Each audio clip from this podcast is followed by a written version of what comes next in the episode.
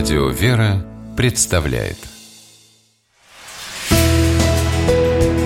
Литературный навигатор Здравствуйте! У микрофона Анна Шапилева.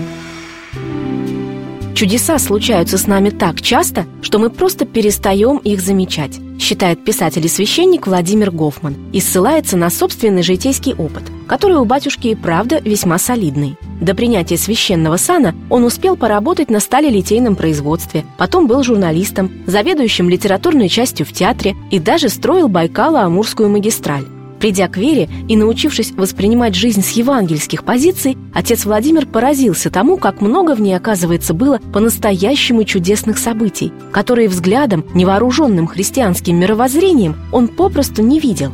Став священником, отец Владимир Гофман каждый день убеждался в этом и на многочисленных примерах своих прихожан. Так появились его замечательные рассказы о маленьких и больших чудесах в нашей жизни, таких простых, что сразу и не заметишь. Многие из них вошли в сборник прозы отца Владимира Гофмана под названием «Одинокая птица на зеленой ветке». И ведь правда, разве не чудо, когда, к примеру, срочная командировка в глухую деревеньку где-то на окраине района вдруг оборачивается даже не просто приятной поездкой, а путешествием, заставляющим по-новому почувствовать жизнь и другими глазами взглянуть на людей, живущих рядом с тобой. Именно так случилось с героем рассказа «Командировка», молодым священником отцом Дионисием.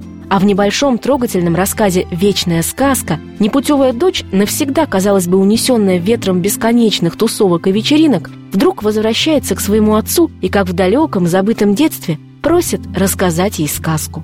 И это тоже чудо, уверен протеерей Владимир Гофман, невольно заставляя читателей книги «Одинокая птица на зеленой ветке» вспомнить и свои собственные, похожие чудесные истории из жизни. Что касается манеры литературного высказывания, то здесь автор по-современному лаконичен и в то же время невероятно многогранен, и этим весьма близок к бесспорному классику жанра короткого рассказа Шукшину.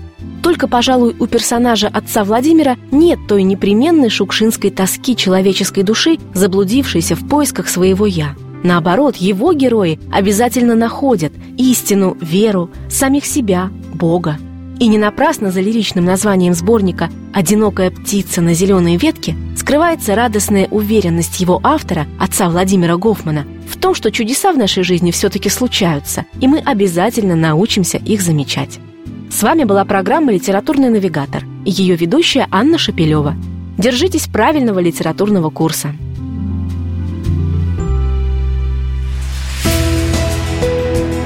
Литературный навигатор.